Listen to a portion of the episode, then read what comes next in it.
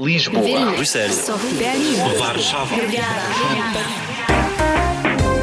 Поколението Z. Хм, като Zero, защото почваме от начало. Защото зануляваме или Защото питаме защо? Поколението Z. Един подкаст на Българското национално радио в рамките на проекта Евранет Плюс, водещата радиомрежа за европейски новини. One of my friends there was like they had switched bunkers for 30 minutes. Моя приятелка и семейството й са трябвали да се преместят в друг бункер. Научили са, че руснаците настъпват към тях от чат в социалните мрежи. Успели са да се прехвърлят в друго убежище, като след около час и половина са се върнали да проверят какво се е случило. Бункерът им е бил напълно унищожен. Ако не са разполагали с тази информация, са щели да загинат. In what's happening in Ukraine right now, people are gonna see all the. Ще станем свидетели на най-модерното оръжие и то не ядреното, а информационното. Именно това различава този конфликт от този да речем в Сирия, защото Украина е европейска държава, в която всеки от 3 годишното дете до 80 годишната жена имат смартфон.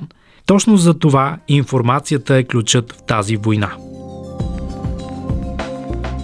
Броени дни след началото на войната в Украина на 24 февруари 2022 година, латинската буква Z се превърна в основния символ на обществена подкрепа за Русия. Теориите за неговото значение са много, но самото Руско Министерство на отбраната не коментира нито една от тях.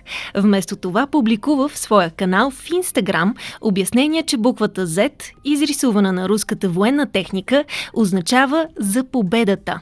Ако ви бях попитала какво означава Z за вас преди тази трагедия, вероятно щяхте да кажете, че е знак за промяна, предприемчивост, дигитализация или пък креативност. Думи, които дефинират едно от най-младите поколения на планетата Земя. Какво мисли поколението Z за войната, може да научите в Instagram, TikTok или в това издание на подкаста Поколението Z. 25 украински, 12 руски студенти се обучават към момента в Американския университет в България. Виктор Харитон идва от Одеса, Украина, за да учи журналистика. Той е един от студентите, които се включват в протеста в Американския университет дни след като новината за войната заля света. Like on our part from Ukrainian community, we Всички от украинското общество в университета прекарахме вечерта в рисуване на постери с важни за нас слогани. Това беше единствения начин по който да се справим с стреса и в същото време да изразим себе си. Подготвяхме се за протест. Всеки беше добре дошъл на него, за да покаже своята подкрепа, ярост, страхове и най-важното – своята позиция. Беше много важно за нас. Мухамад Ашам, студент по политология и международни отношения от Ливан, разказва, че най-важното за тях е да бъдат чути. In our university, we have a big population. В нашият университет има голям брой студенти, както от Украина, така и от Русия. И двете групи взеха активно участие в протеста, който организирахме срещу военната агресия на Русия. Защо го направиха? Защото искаха да дадат ясен сигнал, че не са съгласни. Да, те са в България и наблюдават събитията отдалече, но техните семейства са там и нека да не се заблуждаваме. Те са в изключително трудна ситуация. Университетът все още уточнява как точно да процедира с тези студенти. В крайна сметка, ако те са в България и нямат достъп до банковите си сметки, университетът трябва да има адекватно решение на този проблем. Ситуацията е много деликатна и има много измерения и психологическо, и чисто физическо, и финансово. Затова искахме да покажем, че разбираме какво изживяват нашите приятели и че ще бъдем до тях.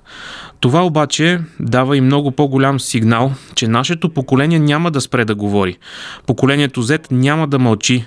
Имам приятели от Украина, които всеки ден качват снимки, видеа и информация от първо лице. Всеки ден правят записи, в които разказват какво се случва.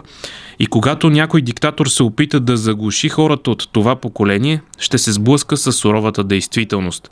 Ще разбере, че това няма да стане толкова лесно. We were really angry the first couple of days um, because we all woke up later than the war started so our parents already and people back home started moving and like the social media boomed and then we all woke up and suddenly we're just we open our messengers and they're full of like hey, good morning, it's okay, the war has started, something like this, you know. Бяхме много ядосани първите няколко дни. Събудихме се часове след като войната беше започнала в Украина. Нашите родители и всички останали вече бяха започнали да се местят към по-сигурни части на страната. Новината заля социалните мрежи. Когато се събудихме в България, бяхме получили съобщения от типа Добро утро, добре сме, но войната започна. След това последва информация за взривове, бомби. Случваше се наистина. Усещахме нуждата да направим нещо в първия ден. Телефонът сякаш беше залепен за ръката ми. Прекарвах 20 от 24 часа в денонощието на него. И тогава Западът се включи активно. Градовете не бяха превзети един след друг, както очаквахме. Започнахме да се чувстваме горди със страната си. Жените и децата продължават да напускат Украина, но мъжете остават. Взимат оръжието в ръце и защитават родината си. I'll tell you a short story here. Um, in 2006, mm-hmm. when we had the Israeli Hezbollah war. Нека ви разкажа една кратка история. През 2006 година, по време на войната между Израел и Хизбола, аз и моето семейство бяхме в Ливан. Трябваше да бягаме. По това време имахме интернет в Ливан, но разчитахме преди всичко на кабелната връзка. Не помня много, тъй като бях малък. Това, което помня обаче, е, че напускането на Ливан беше ужасно трудно. И пътищата и автобусите по пътя бяха бомбардирани.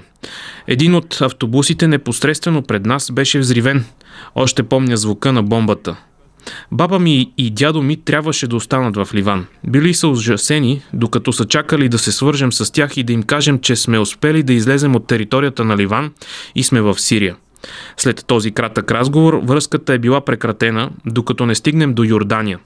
Отново кратка размяна на думи, за да знаят, че сме минали и тази граница и така докато не успеем да влезем в Саудитска Арабия.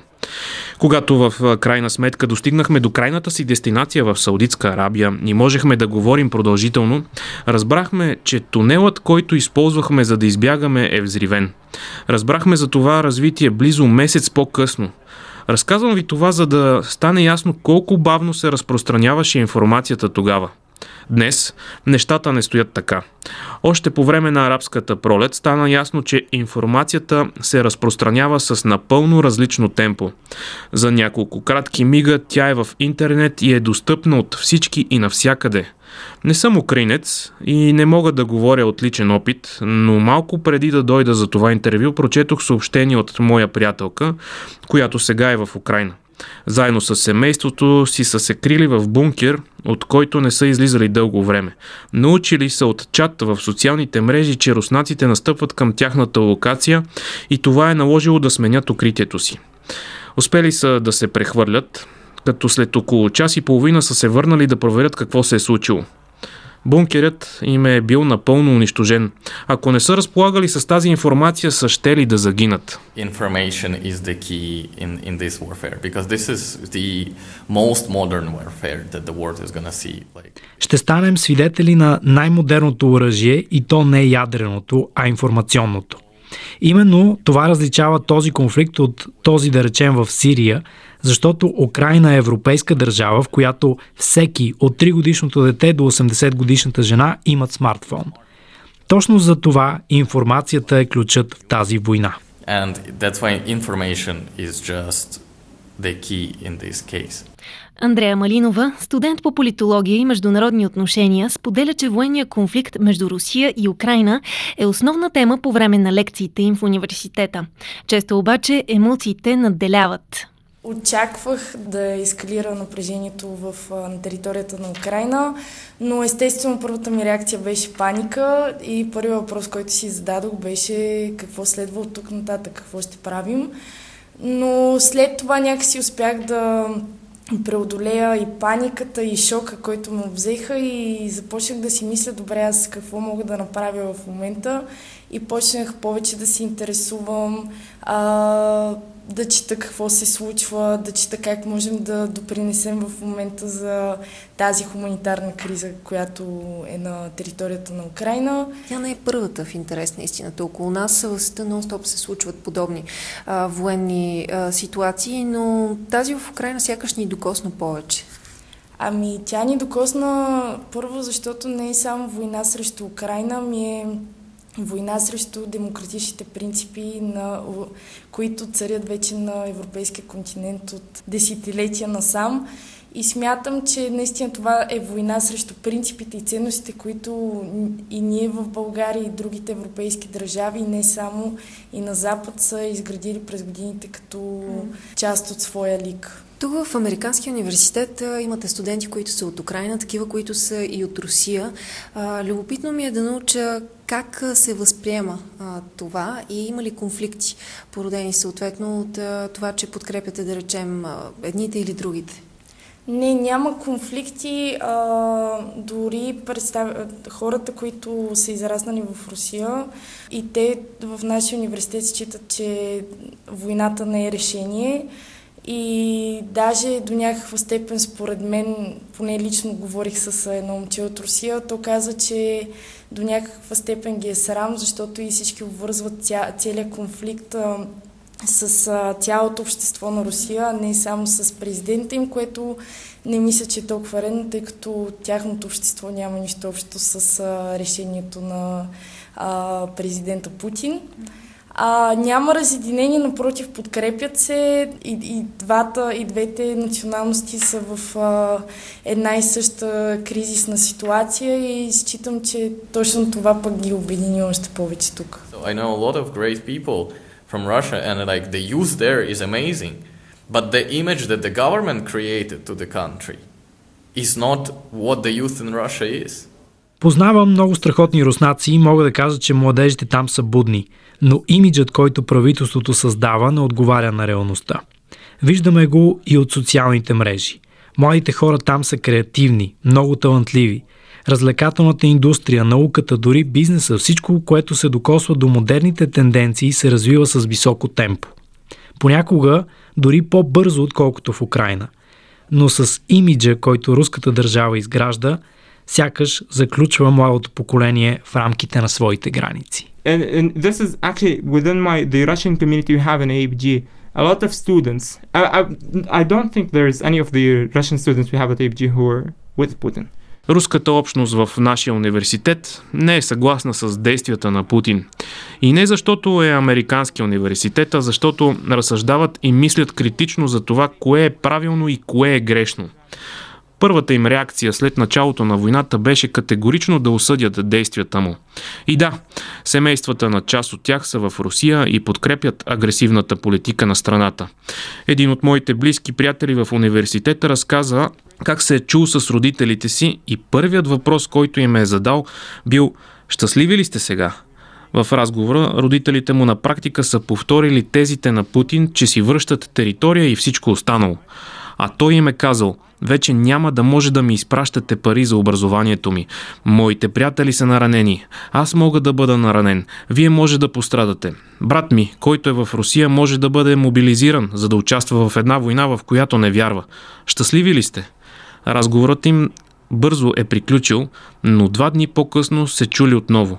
Признали му, че е прав. Рублата се срива с всяка изминала минута, а те се редят по безкрайни опашки, за да могат да изтеглят някакви пари от банковите си сметки. Това не е историята на едно семейство. Това е историята на хиляди семейства от Украина, Русия, Ливан, навсякъде по света. Но тази ме докосна, защото показва какво би направил един човек от поколението Z. Първата ни реакция не е да влезем в конфликт, а да седнем и да говорим открито. Трябва да подчертая, че независимо от позицията им, вашите родители са хора, които имат мозък и са образовани. Така че ако не сте съгласни с тях и решенията им водят до подобни трагедии, първото нещо не е да ги нападате. Първото нещо, което трябва да направите е да седнете с тях и да говорите. The first thing is that you set them down and talk to them. Хората от поколението Z, мислиш ли, че ще повторят тази грешка и ще бъдат двигател на подобна ситуация в бъдеще? Ами, честно казвам, не мисля, защото хората от поколението Z са повече отворени към комуникация и според мен, те ако, трябва, ако бяха в такава ситуация, ще да водят повече дипломатически преговори, отколкото да се стигне до ескалация на напрежението в региона. И считам, че те а, са отворени към различни мнения, нали, техните съветници, ако те са в обувките на тези лидери, а, ще се вслушат в различните мнения, ще си изградат свое мнение, базирано на различните гледни точки. По този начин ще достигнат до едно по-рационално решение и ще избегнат а, този конфликт. Плюс това те и не мислят, че одобряват войната, както можем да видим в социалните мрежи. Това са хора, които са израснали с демократични принципи и ценности и хора, които по-скоро биха водили повече дипломатични разговори, колкото и време да отнемат те.